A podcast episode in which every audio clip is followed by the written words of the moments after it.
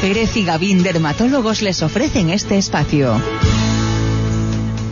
Muy buenas tardes, Jacobo. Pues aquí estamos con esta sección, como toca este día de la semana con el doctor Juan Gavín y con Lidia Pérez. ¿Qué tal están, doctores? Bienvenido, Juan. Buenas tardes. Bienvenida, Lidia. Hola, buenas tardes. Os escucho siempre, como es habitual, con Jacobo y además hoy eh, nos han traído un tema que seguramente yo ya emplazo a todo el mundo a que escuche esta sección porque bueno, nos ha pasado prácticamente a todos eh, y es que vamos a hablar de alergias de contacto. Exactamente a medida que vayamos hablando, todo el mundo se va a dar cuenta de la importancia y la incidencia que tiene esto. Pero antes de nada, por si acaso, vamos a contar ya en qué consiste, qué es la alergia de contacto, para ponerlo en claro desde el primer momento. Eh, la alergia de contacto es la aparición de lesiones en la piel, lesiones de eczema, tras el contacto con sustancias que el cuerpo interpreta como extrañas y frente a las cuales se defiende mediante una reacción inmunológica. Básicamente esa es la definición.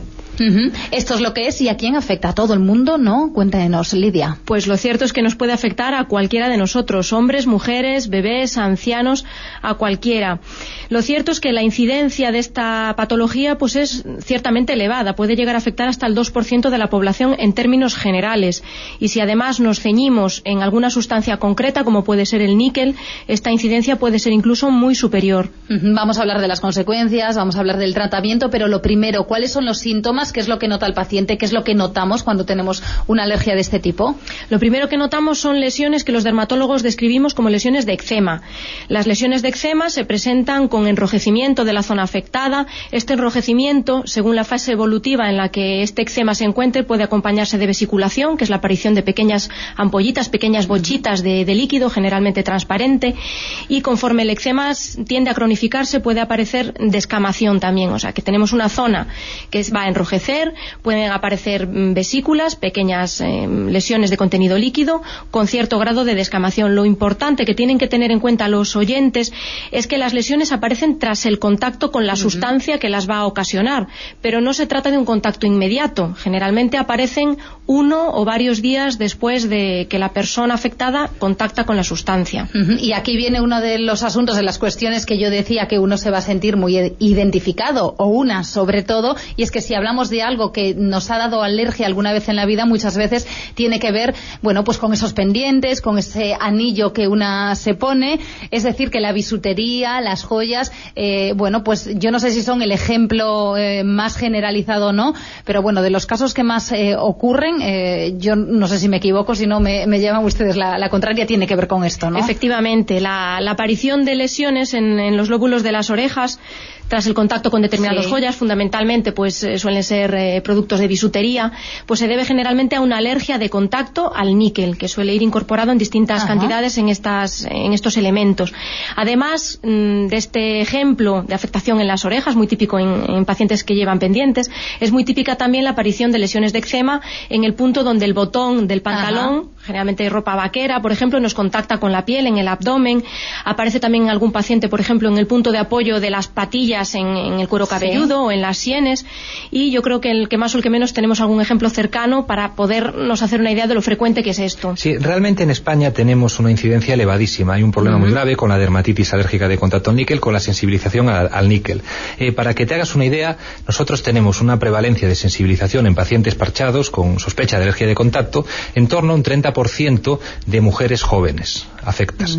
Eh, los países europeos de nuestro entorno tienen en torno a un 10, 12, 15%. Vaya. Esto es especialmente grave debido a que existe una regulación comunitaria mediante la cual la cantidad de níquel que puede liberar un objeto metálico destinado para contacto con la piel, pues por ejemplo un pendiente, por ejemplo un juguete con el que contacta un niño, un objeto metálico cualquiera, está limitada a una cantidad de 0,05 microgramos por centímetro cuadrado por semana. Es decir, existe una regulación vigente desde el 2004 según la cual nuestro contacto con el níquel debería de estar limitado y por tanto no deberíamos ver estas cifras. ¿no? Siempre que vamos a congresos internacionales, eh, yo me he dedicado bastante a este tema de níquel, de metales, me, preguntan los colegas europeos cómo es posible que aquí en España tengamos esa, esa problemática, hasta tanta alergia al níquel en un mercado regulado. ¿no?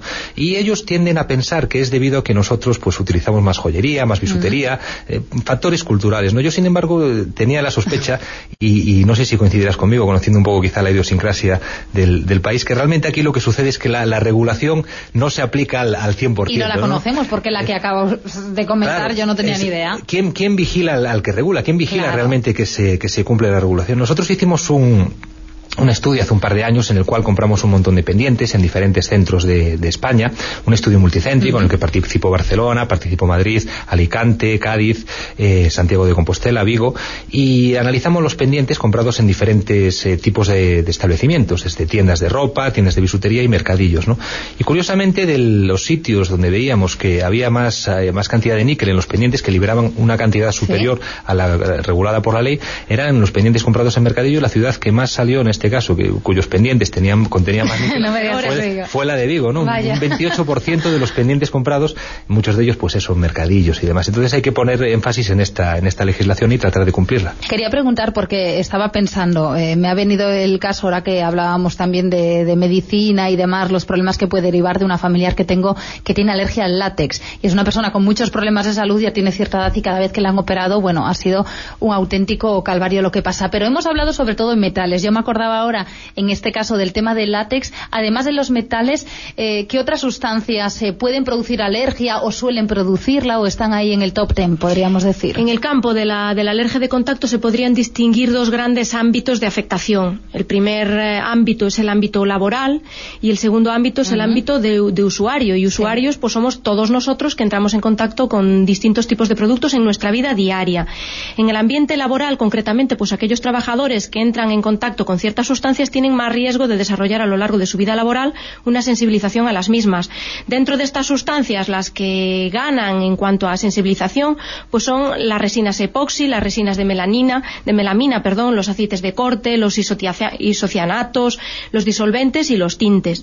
Si nos centramos en el ámbito del usuario, que, somos, mm, como ya decía, cualquiera de nosotros, los alérgenos más importantes están contenidos en, productos cosméticos y productos de limpieza de los cuales no podemos escapar porque forman parte de, nuestro día a día y que suelen contener pues fragancias o conservantes que pueden ser los inductores de un eczema de contacto. Hablabas, hablabas del caso de la alergia al látex, es un mecanismo de hipersensibilidad distinto. Es también una alergia, pero es por lo que denominamos un mecanismo de hipersensibilidad tipo 1, puede ser también por, por contacto, de hecho lo es, pero lo que desencadena no son reacciones de eczema, sino reacciones tipo abón, roncha, incluso anafilaxia, en caso de que el contacto sea prolongado. Lo que produce alergia en los guantes muchas veces no es el látex, sino son las sustancias que se añaden al látex para el proceso de vulcanización, y vulcanizantes que se llaman de las gomas, son las que confieren al látex sus propiedades, digamos, físico-químicas comerciales.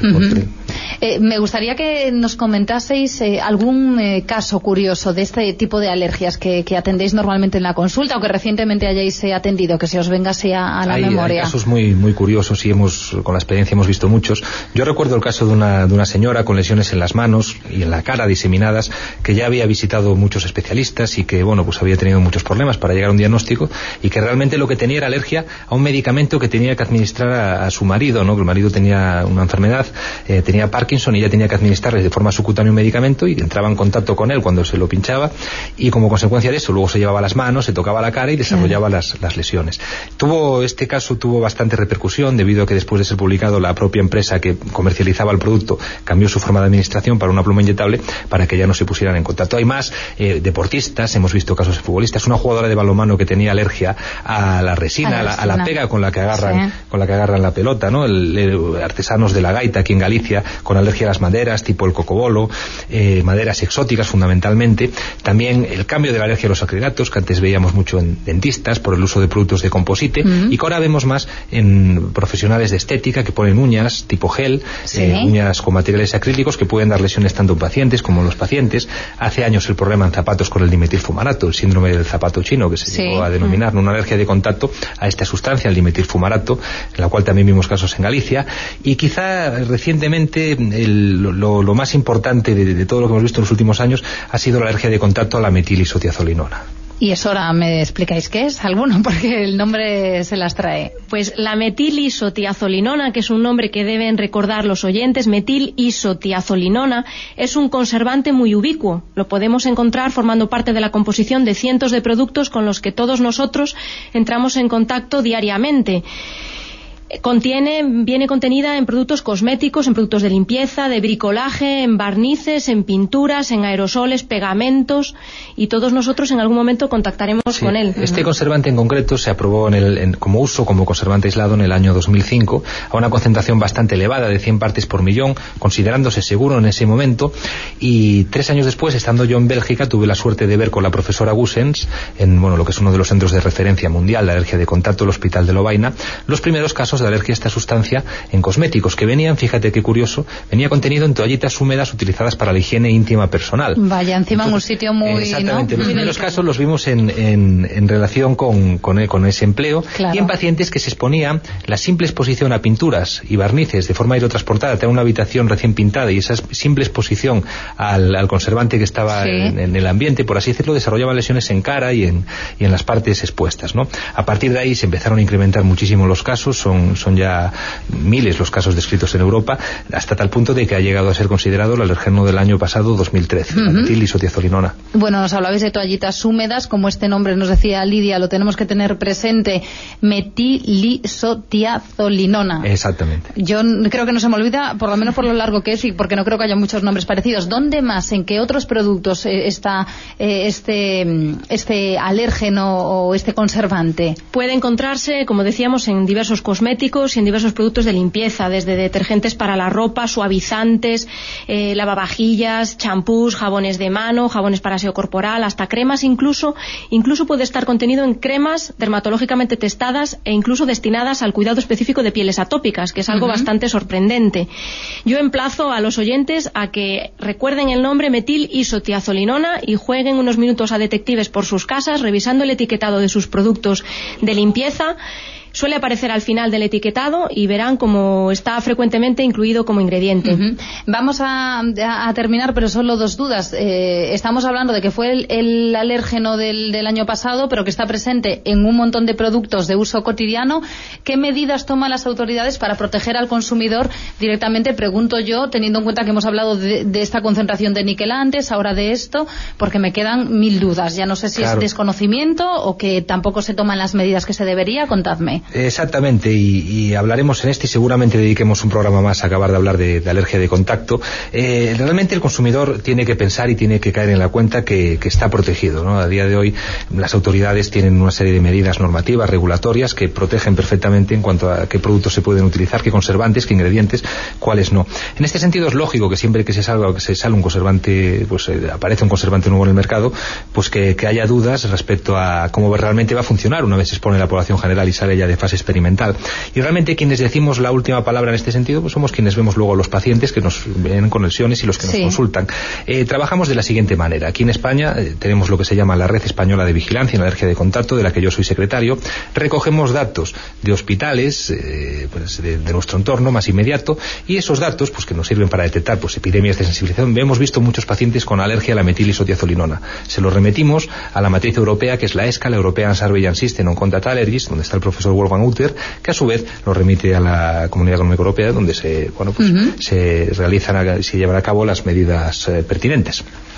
Eh, para terminar, porque nos hemos extendido un poco, porque a mí me asaltan mil, mil dudas y yo creo que, como decía Juan, este asunto da para, para otro programa y seguramente a la gente le, interese. Pero básicamente, eh, creo que antes me comentabais que es muy importante decirle a la gente que las pruebas de alergia no es algo tan simple y que se haga de cualquier manera y que todo esto hay que tenerlo en cuenta. ¿Cómo deben ser las pruebas? y, bueno, qué pasos debemos eh, seguir también para, para, saber si tenemos algún tipo de problema o no. ¿Algún consejo que nos eh, podáis dar? Eh, las pruebas de contacto son unas pruebas sencillas, no dolorosas para el paciente y que consisten en poner los alergenos de sospecha, aquellos que creemos pueden desencadenar lesiones, en contacto con la piel del enfermo en un proceso que dura tres días. ¿vale?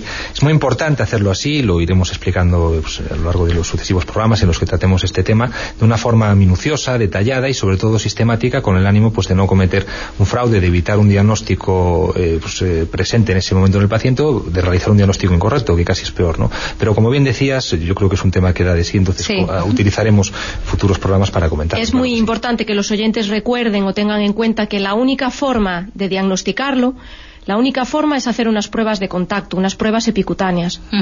Bueno, pues yo creo que queda claro y que todos hemos tenido en algún momento, o casi todos, algún tipo de alergia a algo.